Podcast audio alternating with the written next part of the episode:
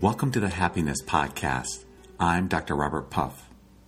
If we're listening to this podcast, then we're about one thing. We're trying to find happiness and make our lives work well. Well, today's question is this Do you think it's easier for us to find happiness in the external world or to change ourselves? Which do we have more control over? And if it is ourselves, how do we make changes so that our life goes great? Because this problem arises all the time. And this is one of the major reasons that we suffer, that we're not happy, because what we're trying to do is change something that is very challenging to change, namely the external world. However, if we focus on ourselves, there's a lot of change that can happen, and quickly. So let me start with a simple example. It's a story that I heard from one of my friends just last night. He shared that he went out to dinner and he was with a friend that he hadn't seen in a while, and service was really poor, and it really took away from his enjoyment of the dinner. But what he discovered was his friend just loved it because she was a mom and didn't get out almost never, and she just loved being served, even though the food came a half an hour late. And for her, it was a wonderful dinner because she didn't have to focus or take care of anyone else. She could just take her time, relax, enjoy her food. But for my friend, it wasn't. And he realized that, hmm, he wasn't having a very nice time because of the service, and she was having a fabulous time because in her mind, she had different expectations. She viewed it differently, even though they were sharing the dinner at the same place, at the same time, with each other, with the same service. She had a completely different experience because of how she viewed it. And realizing that, he began to change his attitude because the service wasn't going to change, and he ended up having a really nice time too. So, if my friend decided to have a good time, which do you think would have been easier?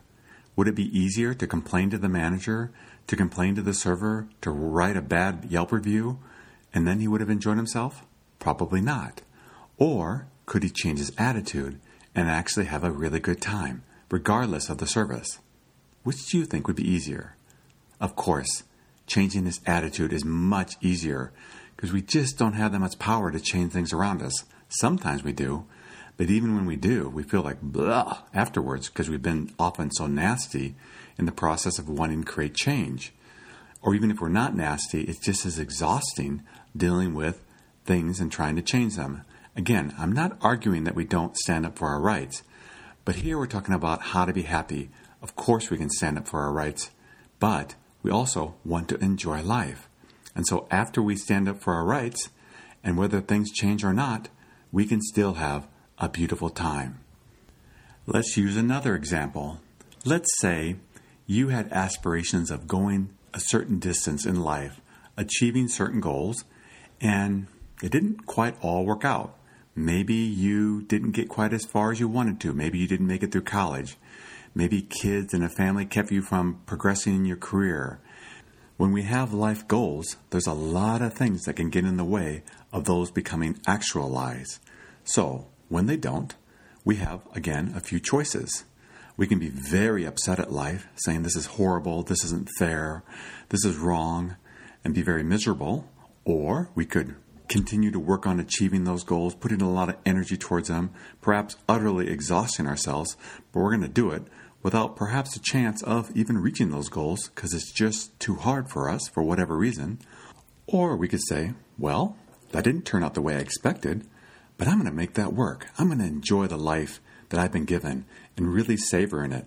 I may still continue working towards my goals, like I may go back to school and take a class one a semester online. And it may take me 16 years to get that college degree, but I'm going to just savor in the life that I've been given. Because life just doesn't go the way we expect it to. But then we have that choice. Are we going to let it upset us? Are we going to get angry, get distraught, make us miserable, depressed? Or are we going to say, well, these are the cards I've been dealt in life, and they're not so bad. I can make this work. Believe it or not, I believe we can make anything work. Anything. Prison sentences, diseases, divorces, illness. We can make anything work. I've seen people in the most dire situations have beautiful lives. So I know the external world really doesn't matter. What matters is our approach to those things. Are we going to find contentment in whatever happens? Are we going to fight and struggle and be miserable with what happened? I'm not saying that we can't continue to work towards making change. Of course we can. But if today, right now, there's nothing we can do to make that change, and we just have to wait, then it's best to wait peacefully. It's best to wait in acceptance. If, like my friend, we go to the restaurant and the service isn't the best that day, then we say, Well, I'm not going to focus on the service. I'm just going to focus on the food. And if the food isn't good that day, well, then I'm going to focus on being with my friends. And if that isn't good that day, well, I'm going to focus on just having some food to fill my tummy because I'm hungry. We always have something beautiful we can focus on, always, no matter where we're at. But what the problem is, is when we try to change the external world, it's going to cause us suffering because most of the time it's very challenging to change the external world. However, we can change our hearts and the way we're seeing it, and we can focus on the beautiful things that are happening and let go of our attachments to the things that aren't happening. So, in this podcast, I'm really focusing on the title of this podcast How to Find Happiness. This is truly one of the key components of finding happiness right now. Let me go through the steps so when we're out and about, we can implement these changes right away. The first thing is we have to pay attention to what we're feeling. What are we feeling inside? If things are going great, if we're feeling happy, peaceful, content, there's nothing to worry about. Just keep doing what we're doing, of course. But let's say we notice, hmm, something isn't right. I'm angry right now. I'm depressed. I'm sad. I'm anxious. I'm worried. Then what we do is we say, okay, what is the cause of that? We look around and let's say, again, it is something external to us.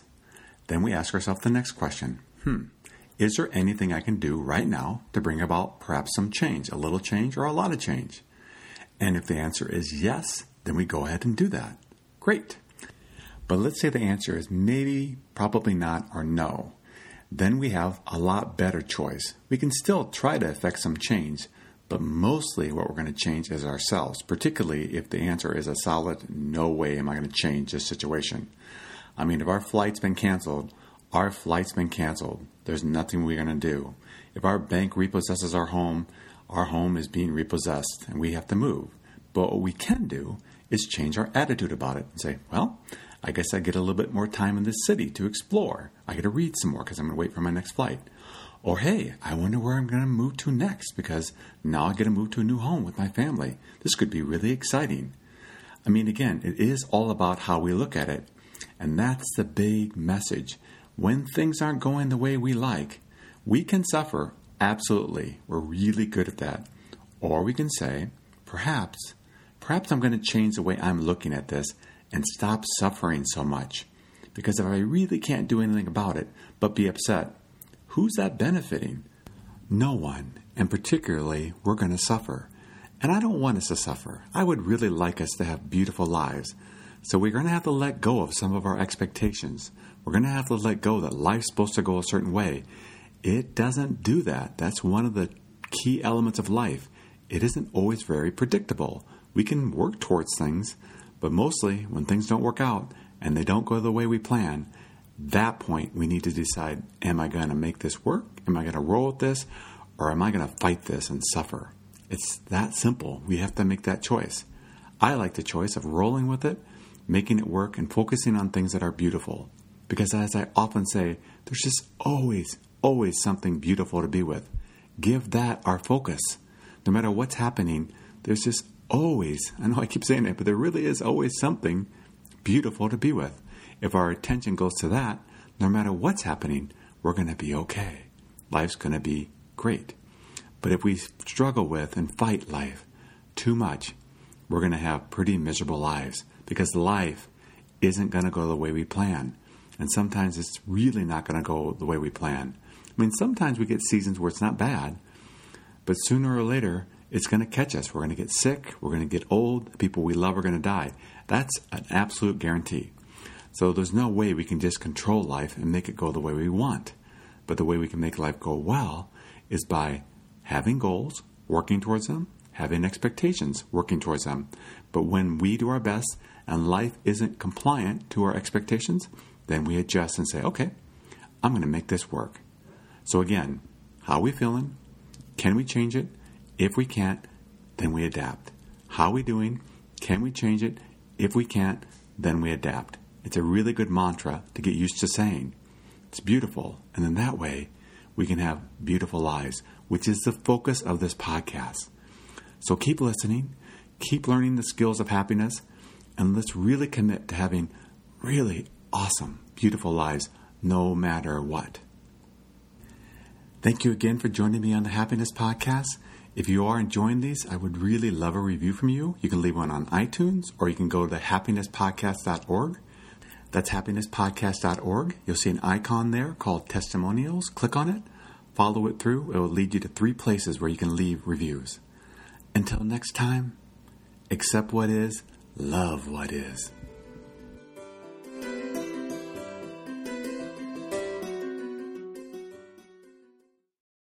While some of us may believe that there is nothing about ourselves that needs changing, once we face the reality that improvements can always be made, we furthermore accept the fact that we must alter the way we think and function in order to better ourselves. Dr. Robert Puff is here to help individuals around the world come to this realization through his compelling podcast, interactive workshops, and group meetings. Companies around the world are struggling. Employees don't want to put in the effort to work and just don't have the motivation to get through a workday. These companies are losing precious time and valuable profit. Without dedicated employees, how is anything supposed to get done? On the other hand, not all companies are like this. Some are already amazing and are practically seamless but they also have the enlightenment to realize that they can always improve and never want to stop getting better at what they do.